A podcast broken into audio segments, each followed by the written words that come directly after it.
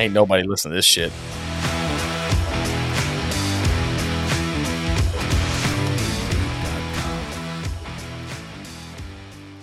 Welcome to the Beyond Our Service podcast. where two veterans with wives and kids pretend to know what they're doing in life.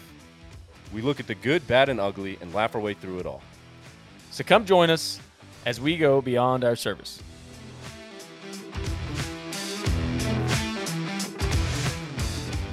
And the camera just keeps going up. Nice slacks, keeps going up. Nice collared shirt, and then when it gets to his head, it's just a big penis sticking out of the, sticking out of the guy's collar with a face on it, and he says, "Hi, Mister Johnson. I'm here to pick up your daughter."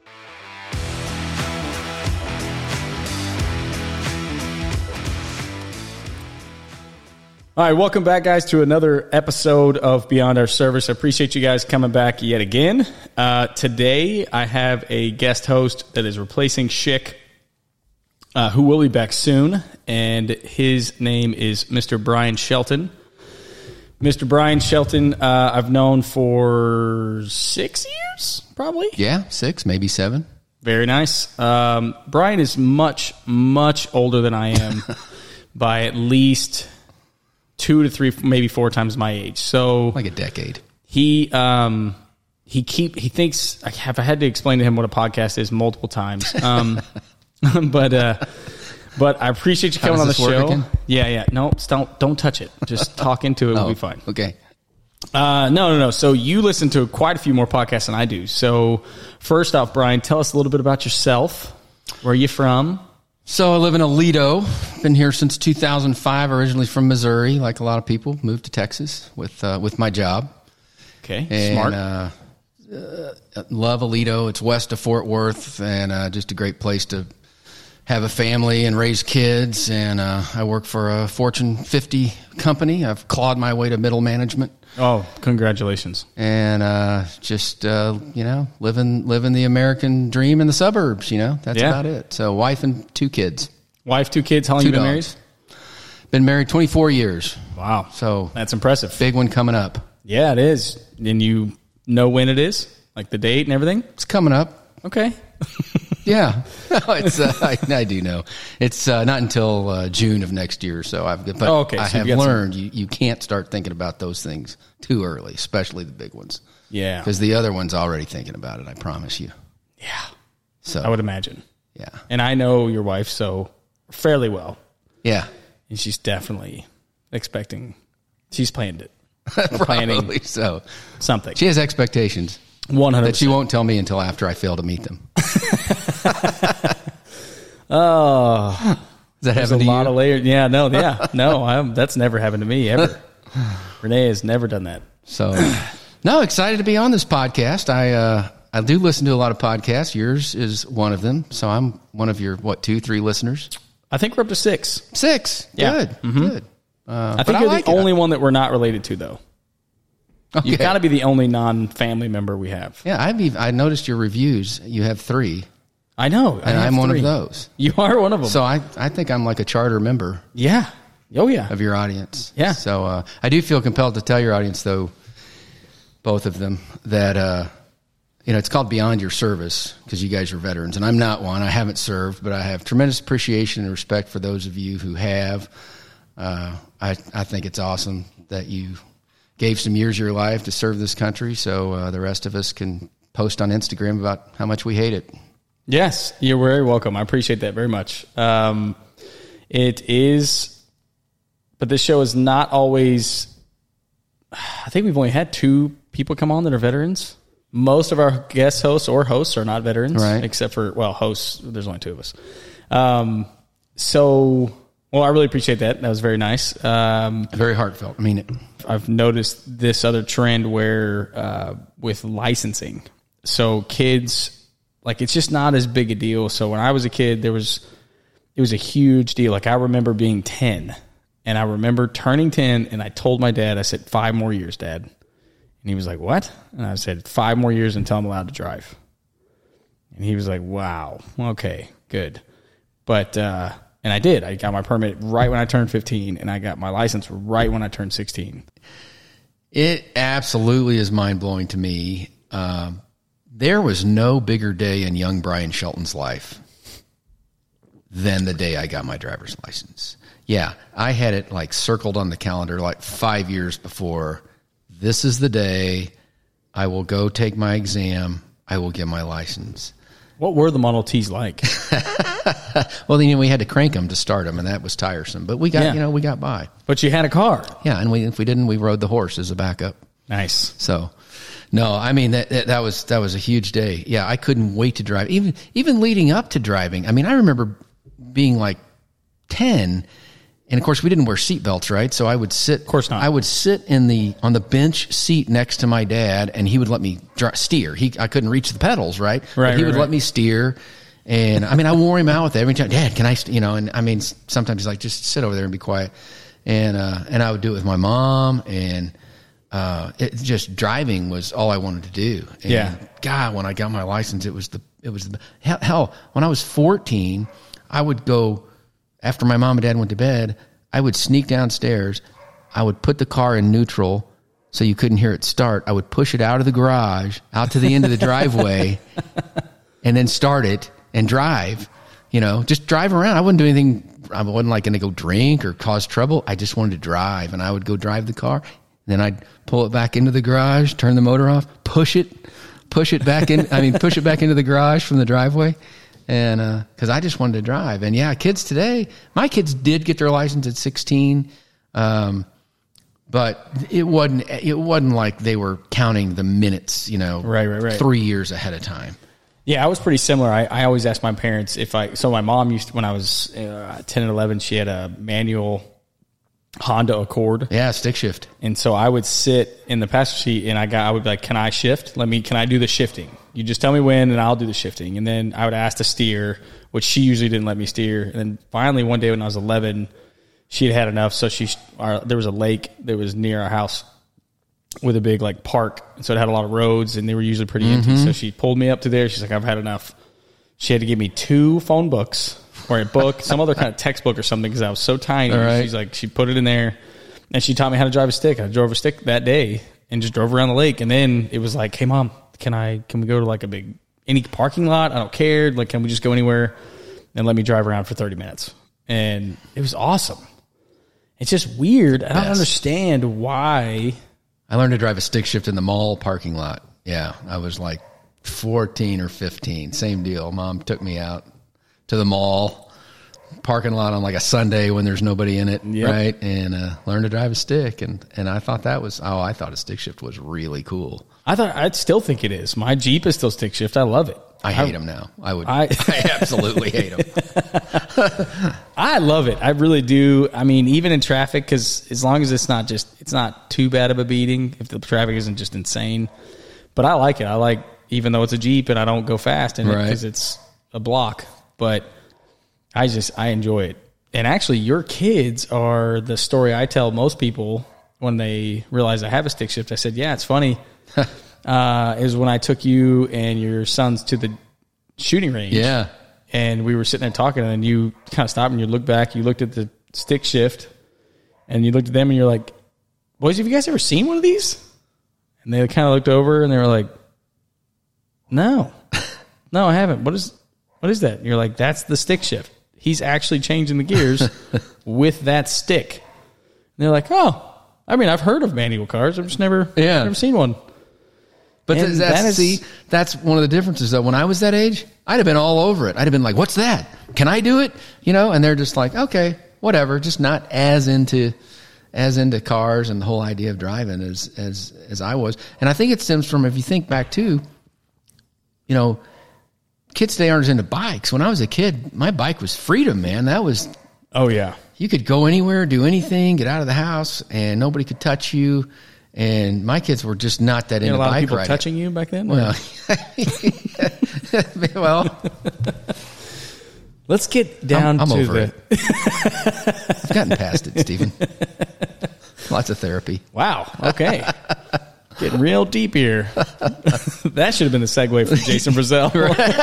yes. uh, but no, man, riding my bike was was the best thing ever. And my kids were like, "Eh, bikes. Who wants bikes? We got video games. There's, we got stuff to do in the house." Oh. It's hot. Yeah. It's hot out here. Yeah, I, I agree. I, I, I don't understand. It, it blows my mind. I loved riding my bike. All my friends did. I mean, it was you. I mean, you just got absolutely ridiculed if you couldn't ride a bike, if you didn't know how. You, Oh. you got destroyed. Oh, absolutely. and it was just it was how fast can you go making building ramps breaking stuff Yeah, building awesome. ramps. Oh man, yeah. With a piece of plywood and some two by fours, it's you Just- stole from a construction site or whatever, and you Oh, built a hell yeah. ramp, and oh, it was the best.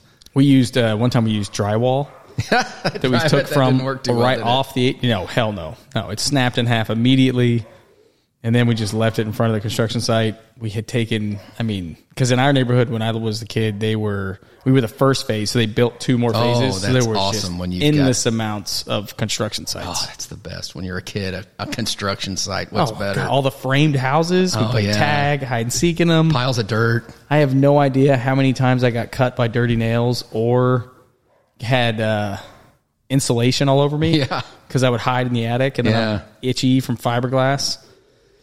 Great. Now, see, now we shelter our kids from all that stuff, and they're wusses. Mm-hmm. Oh yeah. All right. Yeah. Well, you're also a terrible parent. You get you get absolutely condemned if you're like you let your kids play on a construction site.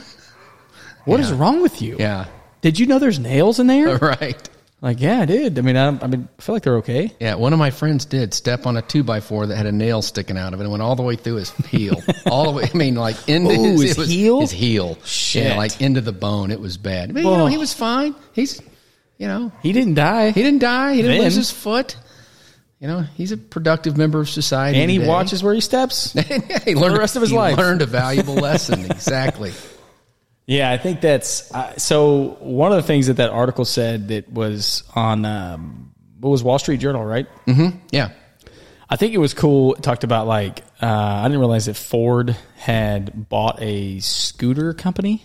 I didn't either. So they bought a scooter company. They're trying to figure out like alternative ways to because it's not like the Gen. A lot of this was about Gen Z, which is I think they were born around ninety seven, is what the article said. Okay. between there, and they were saying that one that it's too expensive. Cars, the price of cars has gone up a ton.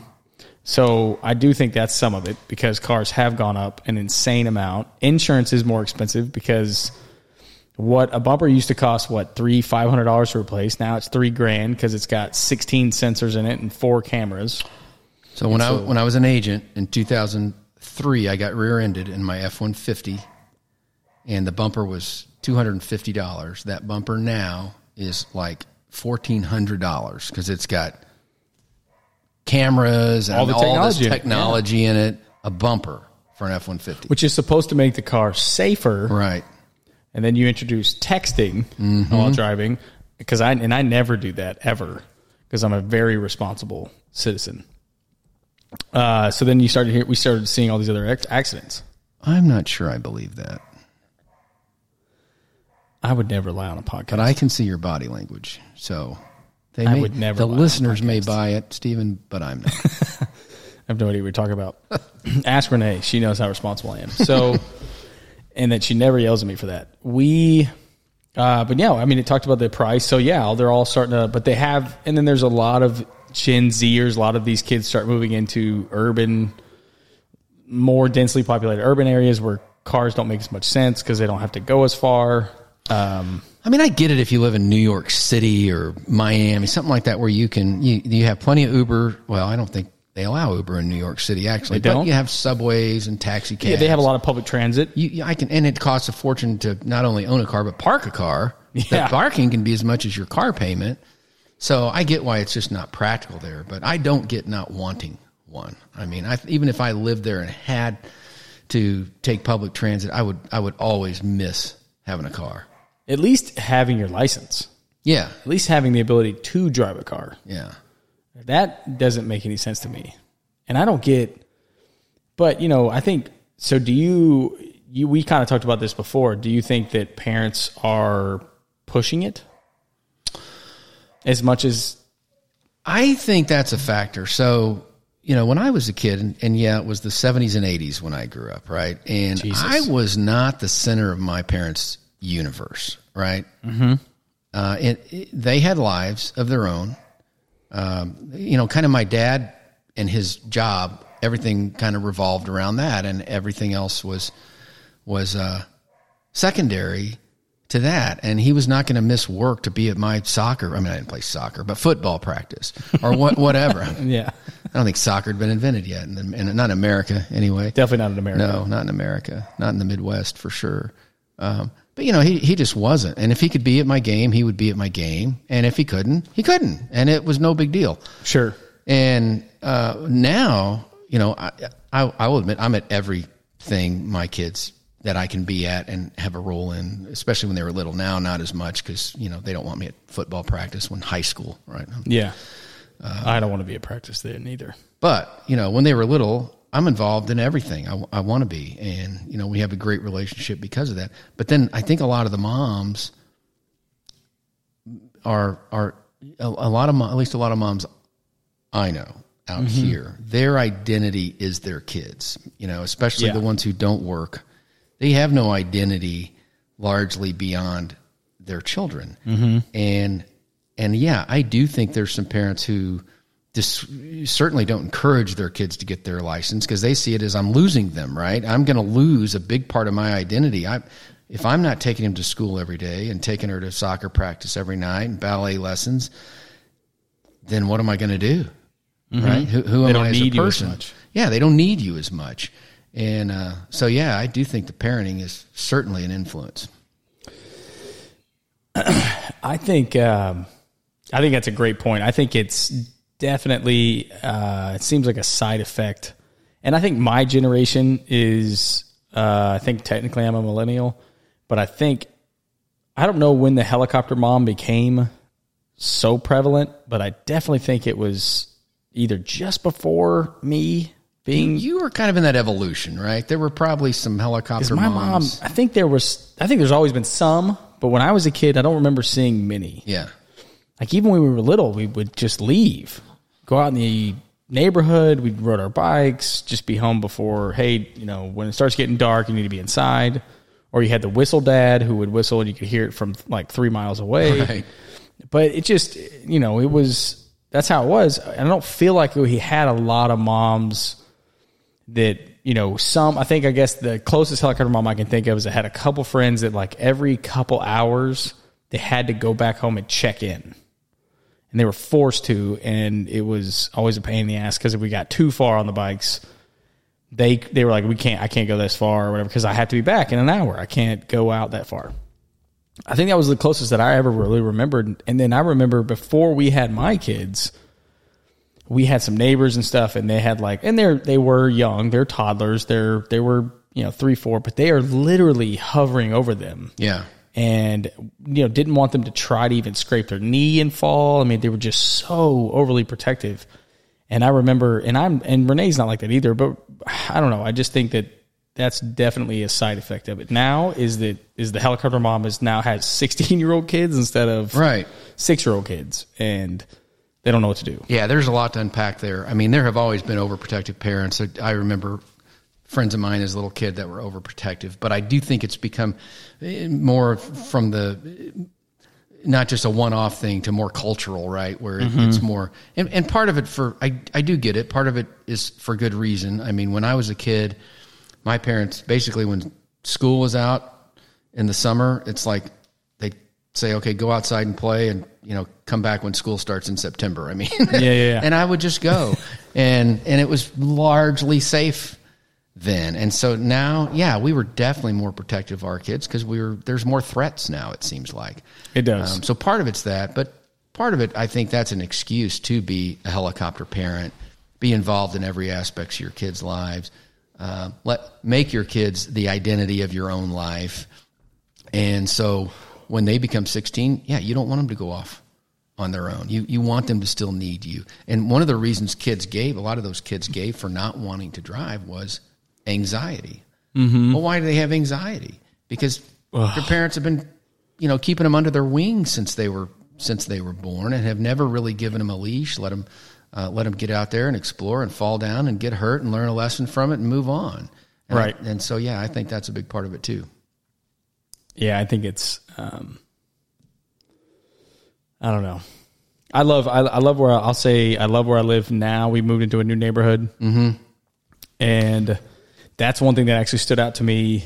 Uh, we hadn't quite moved in yet. I was mowing the lawn, and it just kind of I saw it a few times, and it is weird that it stood out to me. It's uh, maybe a little sad, but I saw a golf cart go by, and there was like five kids in it, no adults, mm. and I was like, and I'm talking from like maybe the oldest was 10 and then younger, and they're all stacked on that thing and they're mm-hmm. going down the street. Not like it's golf carts don't go that fast, but it's going about as fast as it can.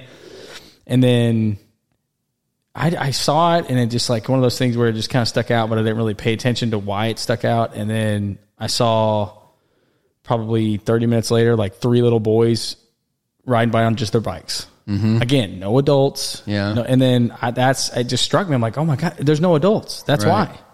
And we come in from a super cookie cutter, you know, suburban um, track home, whatever. When there's a thousand homes in it, you never saw. I never saw, unless they were like 16, older, much older kids walking. I never saw like a kid 10 or under by themselves or just a few of the kid, like a little group of kids just doing whatever, just flying down the street. Really? no adults. You, oh, so that was just i I'd never seen it. Wow. Yeah. I was like, and it just, I, it struck me that that's why it stood out was because wow. there was no adult. There's no adult there. And I'm like, this is awesome. Yeah. When my kids get a little bit older, you know, Steven's six and I don't quite trust him yet, but right. to look both ways all the time, he's, and he's, but he's good. Uh, that's awesome to be like, just get the hell away from me. Go outside and yeah. be back before it's midnight. Yeah, we do. We still we see that a lot here. Of course, we're not in the city. We're in a smaller neighborhood, a little mm-hmm. more rural. So yeah, we see kids out by themselves. You know, quite quite a bit. Yeah, we don't. We didn't see that. But I mean, it it made sense. You'd have assholes that are flying forty miles an hour down these little roads. Right. Um, my kids could legitimately accidentally fall into the street because my front yard's so damn small. Right. So it is different. Where it's it's a one acre lot neighborhood where I moved, just like this place is here. So it's you know, it's a little harder to accidentally get into the road. Right. I don't know. It, it I mean, I, so I think some of it's that, not just the parenting, but it's just, it's cool. You know, it's exciting. It, there's a, there's definitely a fine line between protecting your kids and being overprotective. And it, it, and it changes based on where you live and how responsible your kids. You know, we didn't necessarily treat both our kids the same way in terms of the latitude we gave them because maybe one was more mature than the other or could handle different things than sure than the other one. So it, it's definitely a case by case basis, I think. But you know, I saw um, I saw uh, remember Colt McCoy? He was a quarterback oh, yeah. of, of uh, Texas Longhorns back mm-hmm. then. I'm not a Longhorn fan, but I I, no, I, hate them, I liked actually. him. He was a he was a really I thought stand up guy. Yeah, good character, and uh, and I saw his dad speak at he spoke at our church actually, and he he had a lot of great parenting thoughts. But one of the things he said that I'll never forget that is was really my parenting philosophy. In hindsight, I just didn't say it this clearly, and it is you have to prepare the boy for the path, not the path for the boy. And I and man, that's I'm like, yes, that is exactly what we're trying to do. We are trying to prepare our kid to be able to make it in the world, not change the world to make it easier for our kid. And I think that's probably the biggest mistake. In, in my, and I'm no parenting expert, but so far our kids are doing pretty well. I think we've done a pretty good job. Yeah. And I see a lot of parents who I think are trying to prepare the path for the boy right? Trying to make it easy for their kid, knock down all the barriers, um, they be way too involved in the teachers, get onto the coaches when they get onto their kids, uh, you know, all this stuff. And, and you see extreme examples of it, like these rich Hollywood celebrities who cheated, you know, on oh, yeah. ACT, yeah. right? That's just an extreme example of trying to prepare the path for the boy or the girl. Uh, and don't mean to be male centric here, but he, no, for the kid, he had yeah, a yeah. son, not, yeah. a, not a daughter. That's why he said that. Well, I think it. I mean, I think it applies both sides, and I think, um, you know, I think, man, I'm just over here nodding my head, like head banging. Basically, says so. I've heard it a different, a slightly different way, but I 100 percent agree um, with what you're saying, and I can relate to it because my parents were um I grew up in a rant I it just my parents had a horrible marriage at first for well most of my life. um but they they're a lot better now, but because of that some of it was just their old school parenting. They did they they believed in spanking. They believed in look, you're if you're going to get yourself in trouble or you're going to get in a tough situation, you need to figure out how to get out of it because I'm not always going to be here for you. I can't just you know at some point like I you know you got to go and be able to clean up after yourself. You got to be able to pick up clean up you know, I remember having to clean my bathrooms, the toilets, everything because they're like, look, you're not going to I'm not going to be able to do this for you forever. And but some of it was just at the time they they were busy. They had they were busy yelling at each other for a short period of time. right. So it was like we were outside doing whatever. But man, I just I remember my preacher uh, Matt Chandler at the time. He was my preacher, and he Oh, yeah. I like him. he's great and and can be intense. And he talked about that too. He said something about how he was telling his son, or he was getting hard. He was hard on his son because his son ran out into the road and he didn't look both ways. He just ran out, and he basically he said that he like tried to scar him. And was like tried to show him like a dead talked about like dead roadkill and like do you want to be the dead road like the dead squirrel with your brain hanging out and stuff? And he kind of saying it as more of a joke but he said like my um when it comes especially when it comes to life or death he's like my job is not to raise a boy. And he's had for he said he's had people that have made like hey man he you know take it easy. He's just a boy. He's like that's so that's where you're wrong my, i'm his father my job is not to raise a boy my job is to raise a man mm-hmm. i've got to make a man Yep. not just keep him and treat him as a boy forever Exactly. like I, I don't care that he's eight years old he has to understand there's consequences to what he does and his decisions and that's something that we've tried very hard to treat to teach our kids and they you know, there's things that we don't let them do. There's things that they come back and they're like, well, so and so, now that they're in grade school and, you know, they're TikTok and they, they have kids that have phones and stuff. Like, why, why, why can't we have phones? Like, because there's a bunch of crap on there that I don't want you having access to. So come. I want to. You just sparked something I just read. You know, there's there's uh, there's this company called I think it's Gabb Wireless, and they have phones for kids. It looks just like an iPhone. It acts like an iPhone, but it doesn't have all the crap. And I was like, man, I wish that had been around. Yeah. So when my like a- kids were so younger. I've heard of dumb phones. Is it like it, does it have, not have the internet? So it's just a phone? I I didn't. It didn't say whether it had the internet, Okay, or okay. if it has the internet, but just very limited Mm-hmm, things of, as to what could happen. Um, but I was like, man, I wish that would have been around. Anyway, I didn't mean to digress from your No, but You but just- that's the that's the point. I I because I've told them like, look, you can have a phone. You're 16, and they're like, what? And they're like, yeah, but Susie has a phone now, and she's seven. And I I mean, this is probably not the right answer, but I looked at my daughter. and I was like, well, that's because her parents are stupid. yeah, And she's like, what? I'm like, Yeah.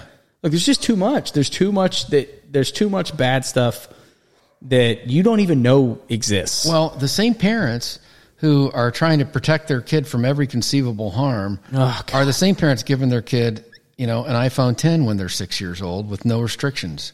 yeah. And I'm like, wait, you're so concerned about protecting your kid from every possible harm, and yet you're giving them the, this what could be the greatest possible harm you could do. Oh. because oh, because they want it and their friends have it. Oh well, okay, great. But TikTok's not bad. No, Uh, what? yeah, The amount of shit that I have had to tell, explain to my children because their friend or some kid in their class has TikTok is unreal. my daughter is was she's in third now, but she was in second grade, and she has come home talking about uh, what does this mean. And for those of you who can't see my hands, it's making a hole with one gesture. hand and a finger, and you put your finger in the hole back and forth. She's asked me that. She's, I mean, I'm. It's just insane. how old is she? She's eight. Eight. God, Yeah. So, and she told us one of them was she asked us. She said, "Well, this was when girls put uh, a boy's penis in their mouth and drink their pee." Hmm.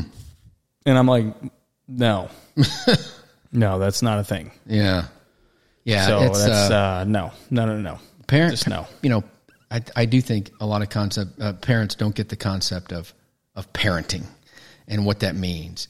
Uh, and you're right. You're you're about trying to raise a responsible adult who gets the concept of actions have consequences. That's a huge concept for a successful functioning adult, and it's it's one that I think a lot of parents, in my mind, again, I'm no expert, but I have opinions on it. Well, um, well, we are experts. We're on a podcast. Yeah. Oh, that's right. Well, I'm just a guest, though. You're the expert. You're You're, a professional. You're, well, I'm a spare. I'm just a spare. You're filler. a co-host. But trying to protect their kids from the consequences of their own actions. When I, the best thing you can teach your kid, I think, is the consequences of their own actions, and that means sometimes letting them fail, letting them fall, letting them get hurt, letting you know within a controlled kind of controlled environment, right? Yeah, yeah, yeah. Um, and yeah, you talked about spanking. You know, we we spanked. I did. I I was the spanker, but it was limited. You know, you don't you don't spank because you're mad. You spank to teach a lesson. You Yeah. know, like your your uh, uh, story about going out in the street. When when we lived in a we were younger kids were little we lived in a small house with a small yard and a street out in front with traffic that went you know by pretty quick. And uh, jacob was like two or three and trying to teach him not to go into the street. And he was sort of testing us like kids do not really knowing the danger. And he went into the street after I told him not to, and I grabbed him right there and I spanked him right there in front of God and everybody. and my wife was like, "Oh my God, no!" And uh, but she understood. You know, I told her, I said, "Look, I did that to you know, he's not going to go in the street again, right? I needed to make him realize that it's really going to hurt me Yeah. because that spanking didn't hurt nearly as bad as getting hit by an F one fifty." killed. It's being killed. right? Yeah. And so that's where I think something like, you know, timeout wasn't going to do it. No. Timeout was not going to get his attention.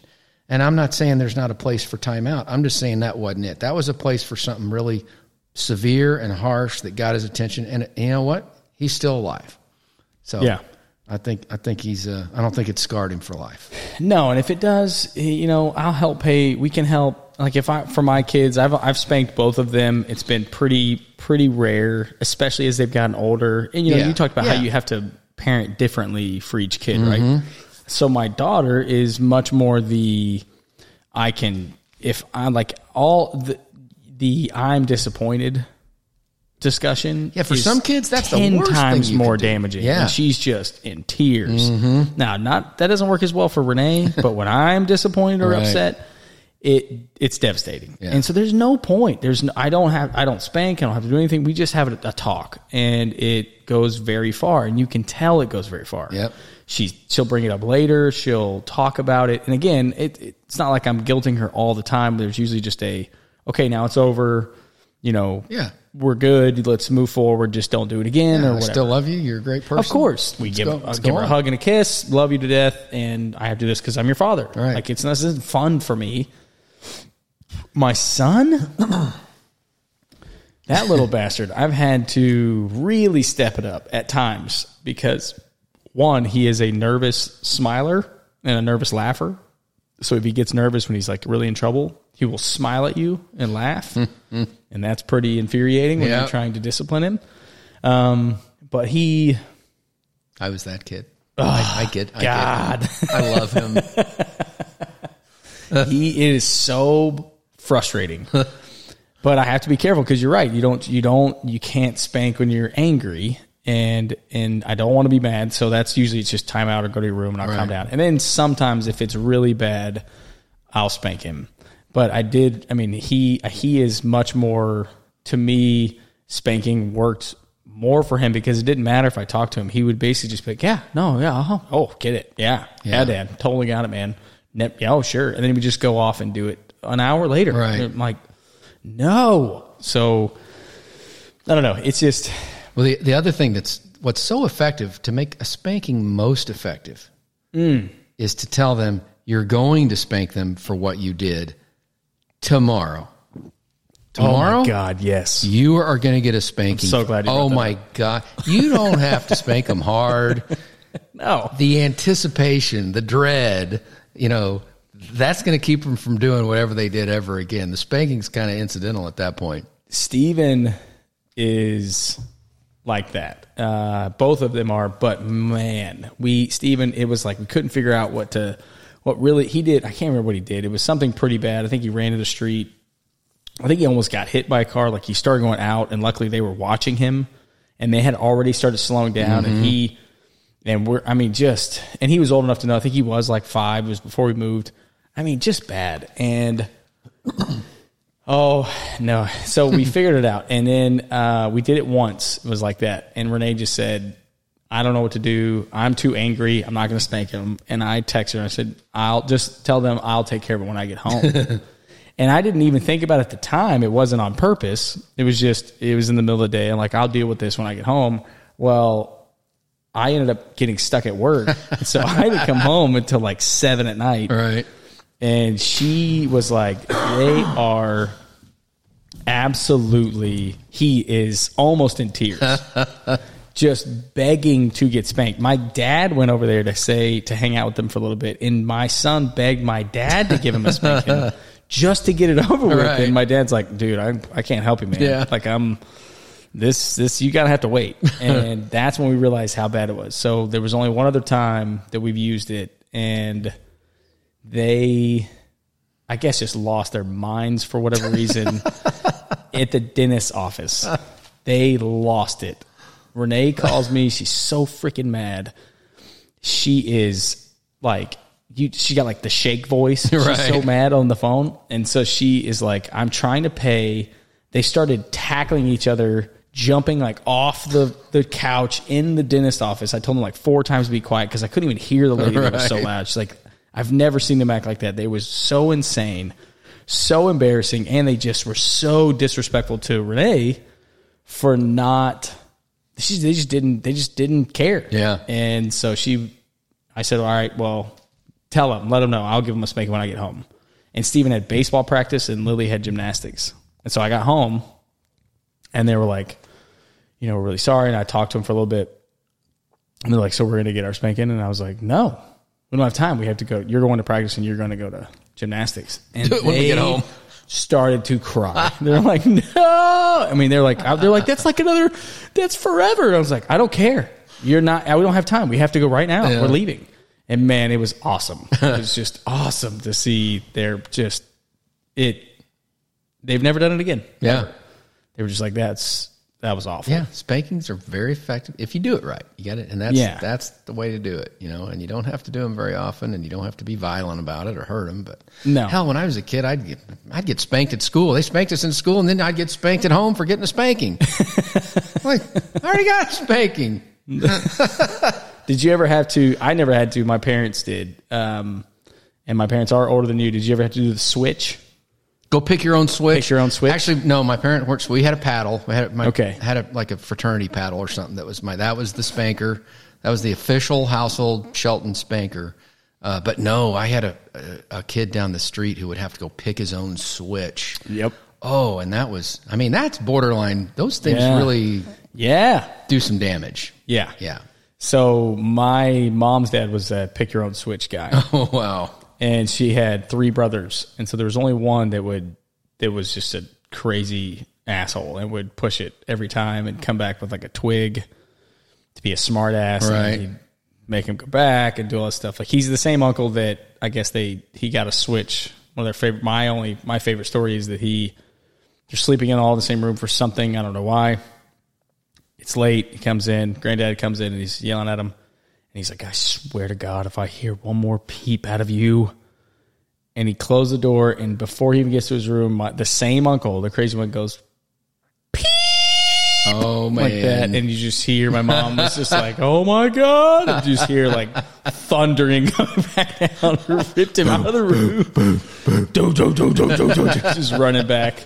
So that guy got the switch a lot. oh, that's great. But- that's great. Yeah, that one is crazy. Although I do appreciate the mental stress of you having to pick your own switch. Yeah, and if you don't pick a good one, I'll go get, pick one. I'm so you kind of. Yeah. you know, I want to, I want one kind of slender, but not too slender, where he's going to go pick it. You know?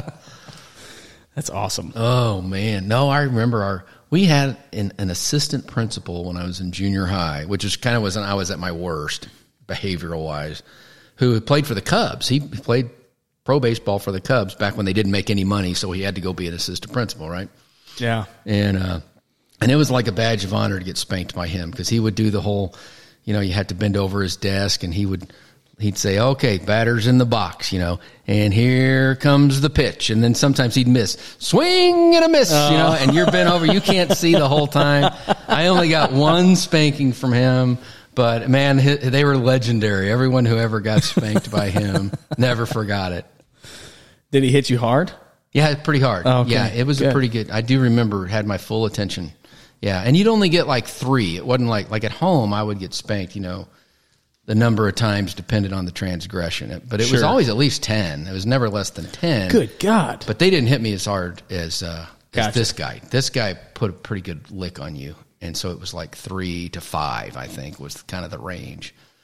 I always did. I give them usually one, sometimes two if it's really bad, and then it always doubles if you lie about it Oh yeah, because Good. lying always makes things worse. So you lied. You were going to get two. good life lesson. Now you have to get four. Good because life you know why? Lying makes everything worse. Mm-hmm. And there, so that's the only one I've got so far. But usually, I think that's the most I've ever see, they'll done is never four. forget that. Yeah, no, they tell me They they've will never forget. Lying makes everything. lying worse. makes everything worse. So Mm-hmm. I'm not going to lie to you. And they've told on themselves. I'm like, okay, great. Yeah. Yeah. I mean, you know, parenting's all about, like you said, helping your kid be a successful human because left to our own devices, we wouldn't. Had I not had, you know, good parenting, good other influences in my life, I would sit on the couch and eat Doritos all day because that's really what I want to do, you know? Yeah. And if nobody had taught me any different, that's, that's what I would do. Fortunately, I had people who loved me enough to teach me that's not a path to success. Yeah. You know, the consequences of those actions are not good ones. Right. And uh, I think uh, you know everybody's that way, pretty much. you you, people don't make good choices on their own; they have to be taught that. Yeah, and I think it I think it teaches us um, and this might be a bit of a reach, but I think that it also teaches you how to and not just spank not spanking init- initially, just the discipline and like and then getting in trouble and then moving forward. If you do it correctly, so I've never hit my kids or spanked them and then not like waited in the room. I don't put them in timeout after that. That's it. Like that's the punishment. It's done. Mm-hmm. And then it's give them a hug, give them a kiss, tell them that I love them. Everything's good. Yep. We're fine. I'm still, I still love you. you're still, you know, it just I love you. We're, we're I don't like what done. you did. It's over. Right. Yeah. There's some. It's separate. We're in, and I'm not mad anymore. Like we're gonna go watch TV. Let's go. Mm-hmm. Right. Whatever. And it just, I think it kind of helps you where kind of dealing with adversity to a degree, but I guess um, I had it in my head for a second and then I lost it. But it's it's it's like adversity where you're that it's okay. Like you can get in trouble. You're going to make mistakes in real life, and then you just move on. Yeah. It's not that something you don't like. We don't dwell on it. My kids don't dwell on it. Like they screw up. Okay, look, you screwed up. Learn from it. Did you learn from it? Yes, I did. Okay, you're gonna do it again? No. And then they just, all right, let's just move on. The day, let's like the day's not over. Right. Nothing's ruined. Everything's fine. We're good. Like let's. We got baseball practice later today, son. We're gonna go have fun at practice. Like, it's like nothing ever happened. Right. And I think even as an employer, I've seen with some of my younger employees that like they make a mistake, they get in trouble, they come, you know, and I have to sit down with them, and it's devastating. Yeah. And to me, sometimes it makes me wonder, like, what? It's not that. I mean, yeah, you got in trouble, you made a mistake, but like, it doesn't have to. This isn't ruin your week. Do you wonder if it's because maybe they never really got in trouble much? I don't. because Yeah, of, I have. you know. And I know one of them that I, I, I suspect that, but and I've had some of the past where the more I learned about their childhood, that that's where I started thinking, well, maybe Weak parents. they just weren't ever told no. Yeah, Yeah. they were just never really. You know, they it's almost like their parents are too afraid of hurting their feelings, right. But then they didn't learn how to like screw up and then be forgiven and then just move forward. Yeah. like all right, well, that was dumb. I made a mistake. I just Right. I, I, I you know, and I made a lot of mistakes. I did a lot of stupid shit. My my parents were just like, I was really dumb, and I got in mm-hmm. trouble. And then, okay, well, you're still my son. Like Yeah. you, st- you still, it's that un, uh, what is unconditional love. Like Right. I think that helps teach that. Yeah, for sure. So, and again, I'm not. A, I'm definitely not a pro. My s- my oldest is eight, so Yeah, you I got a long way to go. Yeah, but I mean, sounds like you're doing sounds like you're doing a lot of the right things, and I don't know. It's, and moms are huge. You know, you know, dads are huge, are a huge influence. in- Moms are huge. I see a lot of. I see. I think I see a lot of kids more messed up because they have weak moms. Really? See, I, I would say the opposite. Well, Why do you say that? Well, because moms spend more time with with the child, and when you see when you're like you're at Quickie Lube waiting for the oil change, and Mm-hmm. the kids are just a holy freaking terror, and the moms are like, "Don't do that! I said don't do that." Or I'm gonna, and and they, and they make these empty threats Yes. or you're really going to get it, or I'm going to take your phone away, and they don't, and the kid knows they're not going to, and so they just keep doing it. Yeah, that's that a good kind point. of thing. I see that. eh, Not that there aren't plenty of weak, crummy, or absent dads. I know there are, but I- Yeah. you know, I just I see that more. It seems like than than the other. I think it's I think it's uh it's funny because you always have both. You always have a one of the parents is always the more disciplined, like the tougher one, Mm-hmm. Yeah. and one of the parents is always the little bit more gentle and caring one. Yep. And it's usually the dad that's the scarier one or the tougher one, but I have some friends that are not. It's it's flipped. You know, they'll scrape their knee when they were really little and and excuse me, my buddy that grew up with me, uh, you know, he'd freak out. Oh my God, he's, we have to clean this. And he's, are you okay? Blah, blah, blah. Like a scrape knee. And his wife is the one that's like, he's fine. Just, Right. just pick him up. My God, just, ah, just stop. Leave him alone. But I do think that that's important to have a, a you know, a balance between the 2 Mm-hmm. But yeah, you're. I mean, when you say it like that, I have. It's usually the the empty threat thing usually comes from the mom more than it does the dad. Yeah. in, especially in public. Or they use the dad. Your dad's going to really let you have it when Yeah. he gets home, and he's not. Yeah, you know, because you're not going to tell him about it, or you know, it happened six hours ago, and he's like, "Really? You know, what are we going to do about now?" No, my wife was really good about about that. She was a good, uh, consistent disciplinarian, fair, but you know, and then if she got me involved, it was really bad. They knew, so she knew they meant business. They knew she meant business, but then if she really was, you know, they really screwed up, she was going to tell me mm-hmm. and then it was going to be you know then then it was going to be next level. It was gonna be hell It was a good pay. team. You got to be a team effort. You know that's the thing. It's a team. Yeah. You can't have one saying you're going to get a spanking, them saying, "Oh no, don't no, don't do that." You know.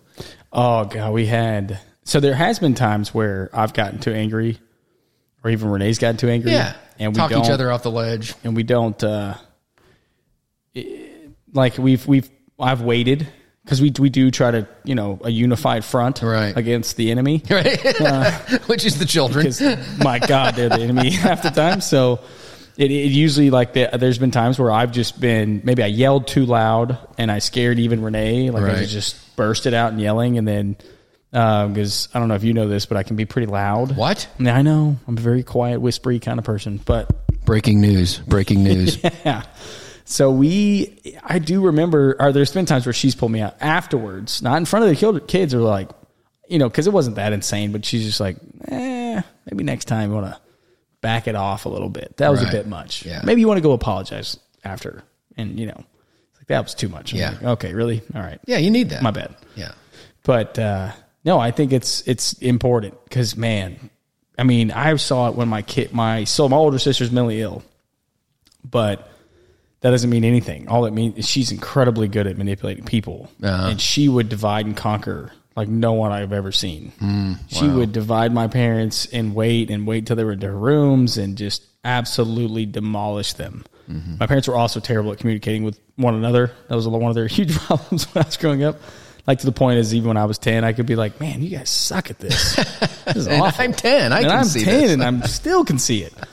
So my parent, my uh, my kids, and they do that too. They go like the, well, hey, dad, can I um, can I have another snack? Mm-hmm. Want some ice cream? Mom said it was okay if you did. Yeah. Uh, did you ask your mom? Uh, well, they're still so young that I'm. They're like, I've, I've asked Steven and Lily before, but mainly Steven. And I'm like, because remember, lying makes things worse. so I'm like, did you ask your mom? Yeah. What'd your mom say? She said no. Then what do you think my answer is? it's probably no. Like, yeah, it's no, dude. Come on, get out of here. Go. like, I mean, I appreciate the effort, but Right. no, it's not going to happen. Covered all your bases. Yeah. Oh, it's so like Uh, she said no. Oh, they're great though, man. Yours, so yours are eight and Six. Six. They're oh about to man, be nine and seven. man, that's great. From about three to twelve, probably were my really favorite. I mean, I say that every really every next stage is my favorite stage. So, but I love three to twelve. I You have two boys. That's. I do. Yeah, I do. So love to have had a girl. Just I'm scared. Yeah, I'd have been about scared the, to uh, death. the teenage part. yeah, for yeah. yeah. Ugh, I think that's gonna be a nightmare. It's cool. So for, many it is cool for boys because there's they can start doing stuff with you that they can't do now. Mm-hmm, like with you, like if you're golfing or shooting or whatever, they're actually a participant. It's not like you're just untangling their fishing line the whole time or Right, whatever, right, whatever right. this activity is. You know, they're actually can do it with you, and that's kind of cool. And I guess girls can too. I mean, you can Yeah. take them shooting and stuff, and there's lots of cool stuff you can do. So you can hang out. The hangout part I'm, I'm looking forward to is both of them get older and that they're in like camping, anything, just Right. outdoor stuff, whatever adventures they um, they can do more, and it's not me babysitting them. It's it's her clothing and Oh, yeah. boys and emotions Yeah. and periods and can't help you with any of that. man. Sorry. Good luck. That good luck with I that. Good yeah. luck with that, Steven. Thanks, thank you so much. thoughts and prayers. You But I'm send sure your thoughts and prayers.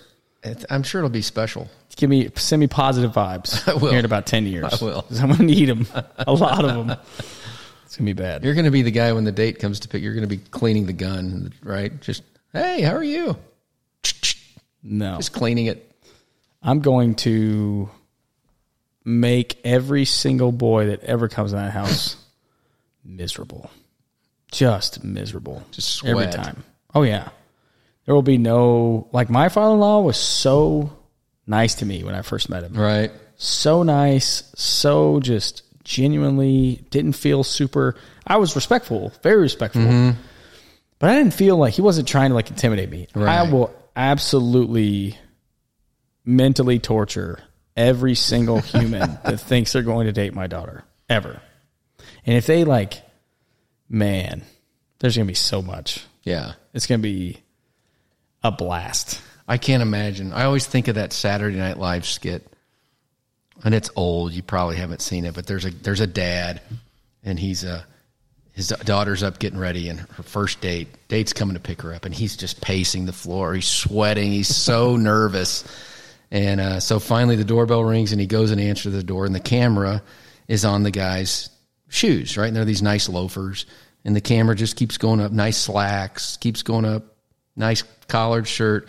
And then when it gets to his head, it's just a big penis sticking out of the, sticking out of the guy's collar with a face on it. And he says, "Hi, Mr. Johnson. I'm here to pick up your daughter." You know, that's that's what the dad saw. Just a big penis. Like I bet that's exactly what it's like. Yes, hundred percent. I can't imagine anything other than that, which is just, man, I don't want to do it. I don't want to deal with it. I just don't want to do it. It's gonna be so bad. Well, all right, man. Well, uh, I appreciate you co-hosting with me. This has been fun. Hey, it's been an honor, man. Um, yeah, it was great being the spare fill-in for Chick. You can. You're more than welcome to come back on the show and replace his, replace him every once in a while. All right, thanks for having me, Steven. Enjoyed it. Yes, sir. Thank you. End it, drop it, send it. This has been the Beyond Our Service podcast. If you like what you heard, please subscribe, review, tell your friends all about us. This show can be found everywhere major podcasts are available.